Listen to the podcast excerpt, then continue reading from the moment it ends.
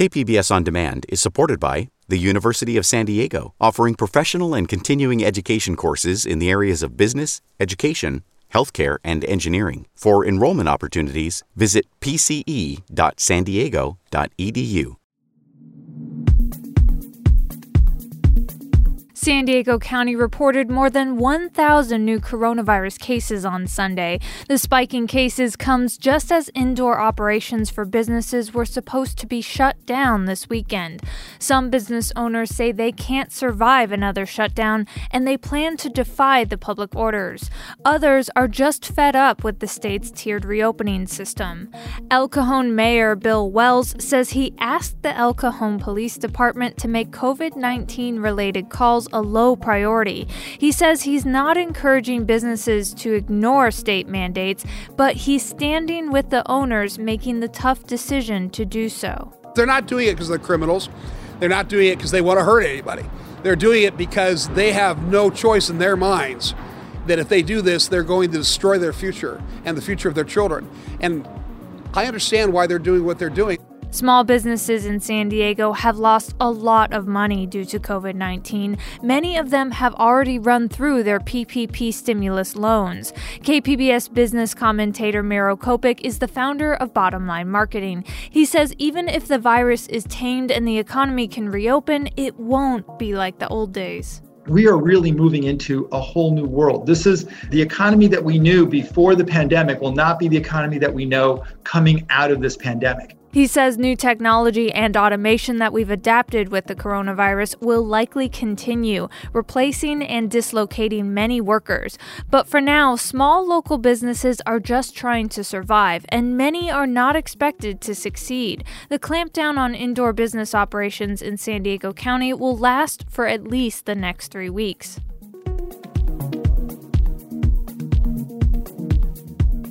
It's Monday, November 16th. This is San Diego News Matters from KPBS News. I'm Anica Colbert. Stay with me for more of the local news you need to start your day.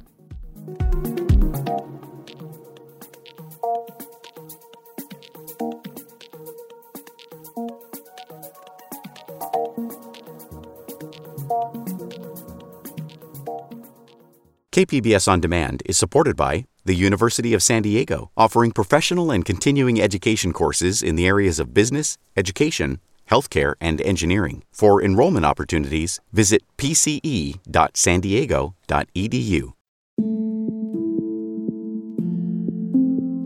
56% of San Diego voters said yes to Measure E, which ends a 30 foot height limit on new buildings in the Midway District. KPBS Metro reporter Andrew Bowen says change is coming to the neighborhood eventually. Midway is full of vacant and underutilized lots ripe for redevelopment. The city rezoned much of the neighborhood in 2018 for high density housing. And with more flexibility on height, Midway property owners might be enticed to build something new.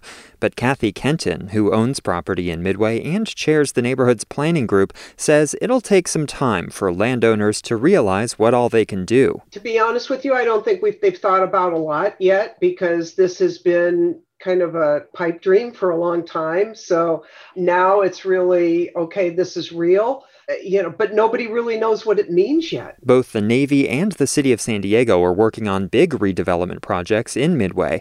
Kenton says those could be a catalyst for revitalization.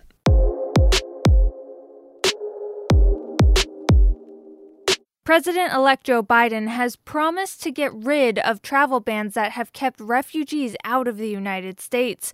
In Arizona, most arrivals once came from countries blocked by the Trump administration. From the Fronteras desk in Phoenix, KJZZ's Matthew Casey reports. In 2016, most refugees starting over in Arizona came from the Democratic Republic of the Congo, Syria, Somalia, and Iraq. The Congo is the only country still on that list, says Stanford Prescott with the International Rescue Committee in Arizona. Three of those top four countries uh, were all listed on the travel ban and no longer make up a significant portion of arrivals uh, to Phoenix or to the United States. Biden also has promised to raise the national refugee resettlement ceiling to 125,000. His transition team did not respond when asked if the change will come in January or at the start of the next federal fiscal year. Prescott says increasing refugee resettlements would be a gradual process. In Phoenix, I'm Matthew Casey. The U.S. election may have compelled some changes in the media landscape. Since November 3rd, the conservative media company Parler has become one of the most downloaded apps in the United States. The company says the app's success is in large part due to its claims to focus on free speech. It may also be because of President Trump's unhappiness with Fox News. KPBS's Jacob Aere reports. Parler is one of a handful of media companies with a largely conservative user base that has received an influx of users since Election Day in the United States. The app is seen as an alternative to Twitter. While Parler regards itself as a non biased free speech company, some see it as a safe haven for violent and racist voices, including Tammy Gillies from Anti Defamation League San Diego. Free speech does not give you the freedom to slander, the freedom to incite violence, the freedom to threaten somebody else. And the concern is that that is potentially what is happening on Parler. Parler now has over 10 million registered accounts. Parler does not fact check its content. It says that verification will be driven by users on the platform. When Joe Biden takes office in January, he'll inherit the cornerstone of Donald Trump's legacy in the Southwest hundreds of miles of new border wall blocking off natural spaces at the border with Mexico. From our Fronteras desks in both countries, KJZZ reporters Michel Marizco and Kendall Blust have this report. In downtown Nogales, the Trump administration draped the existing border wall in coils of gleaming razor wire two years ago. Nogales, Arizona Arizona Mayor Art Garino isn't optimistic that the incoming Biden administration will take it down. Okay. yeah. Uh, you know, you know how the government is. You know, once they put something up, it very seldom comes down. And, that was uh, just one small border wall project. Along the entire U.S. Mexico border, the Trump administration has put in place about 400 miles of new 30 foot high border wall. ACLU attorney Dror Ladin leads that suit, and he's waiting to see if the new president will withdraw the petition to the court. And if he doesn't. Once Biden comes in and becomes the president, we've already sued him. And the lawsuit will be against Biden as to what is to be done with these illegal wall sections. And then he and his administration are going to need to decide whether they want to defend um, this flagrantly unlawful thing that Trump did, or whether they want to work with border communities and, and environmental groups to to redress it. Candidate Biden has said that he will stop wall construction, but he never said that he would tear down the new border wall. We need to also look at ports of entry and figure out ways to open up more channels Becky Gaubeca heads the Southern Border Communities Coalition in Tucson. She hopes the incoming administration will focus on humane policies rather than those that drive people to enter the U.S. through remote parts of the desert. Now, Kendall Blust picks up the story in Hermosillo. Many people in Mexico share their northern neighbors' concerns over the harms U.S. border wall construction has caused in the region, severing indigenous lands, destroying sacred sites, and devastating the natural environment. And they want building to stop que no se construya. But Gerardo Carrion, who heads the nonprofit Naturalia AC in Sonora, says simply halting completion of the wall won't be enough to counteract significant and potentially ah, irreparable damage to the environment on both sides of the border. Definitivamente se elimine el muro de las zonas más Instead, he says the Biden administration should tear down existing sections of border wall in critical areas where it cuts across rivers and wildlife corridors for jaguars, black bears, ocelots, and other endangered species. But Duncan Wood, with the DC based think tank the Wilson Center, rejects the possibility that the incoming president will take that step. There's no way that they're going to pull down a barrier that has been put in place on the U.S Mexico border. He says there's little political will to undo what U.S. tax dollars have already paid for, and he thinks Mexico will continue to face diplomatic pressure to participate in migration enforcement within its own borders as it did under the Obama Biden administration. What the Trump administration did was to take that up several levels. But Wood says U.S. Mexico relations during a Biden presidency likely won't be as narrowly focused on migration as they have been for the last four years. I think that we will see a more nuanced bilateral relationship. One that puts greater emphasis on trade, human rights, corruption, and climate change.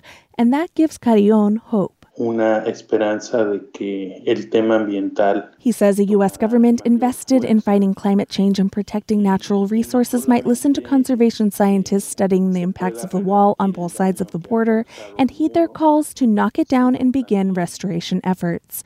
At least he hopes so. I'm Kendall Blust in Hermosillo.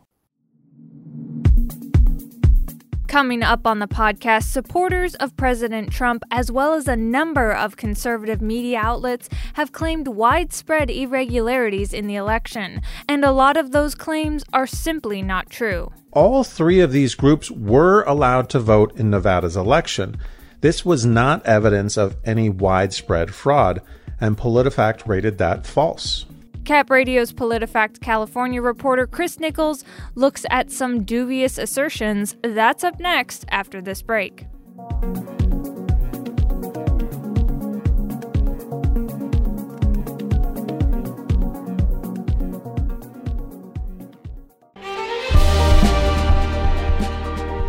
Hi, I'm Bill Hoehn. And I'm Ted Hoehn. Over the past 50 years, our family has brought many world class dealerships to Carlsbad, including Mercedes Benz, Porsche, Audi, Honda, Acura, Jaguar, and Land Rover. That's right. This year we're celebrating 50 years in Carlsbad. So, on behalf of the entire Hoehn family, we want to thank San Diego. Throughout the years, we've taken tremendous pride in meeting and even exceeding our customers' automotive needs. We value the relationships with our clients and look forward to serving you for years to come. We invite you to visit one of the Hoehn Carlsbad dealerships or hoehnmotors.com.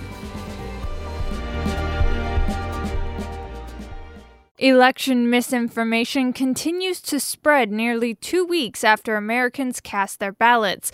This includes some false claims about California's election.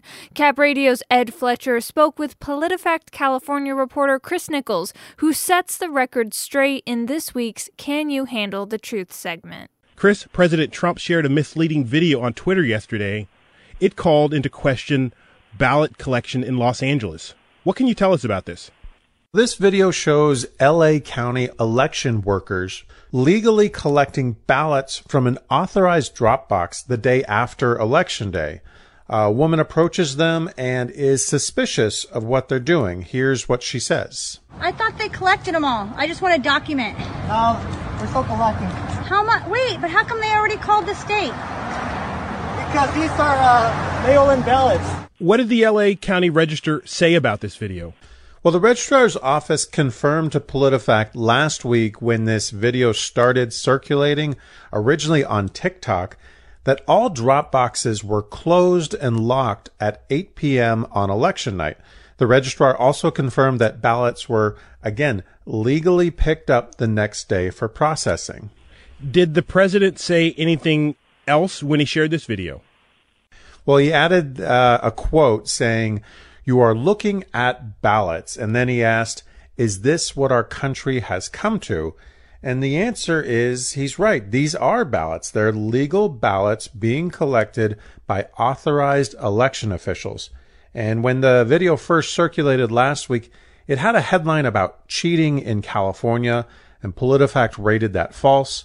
There's nothing illegal happening here.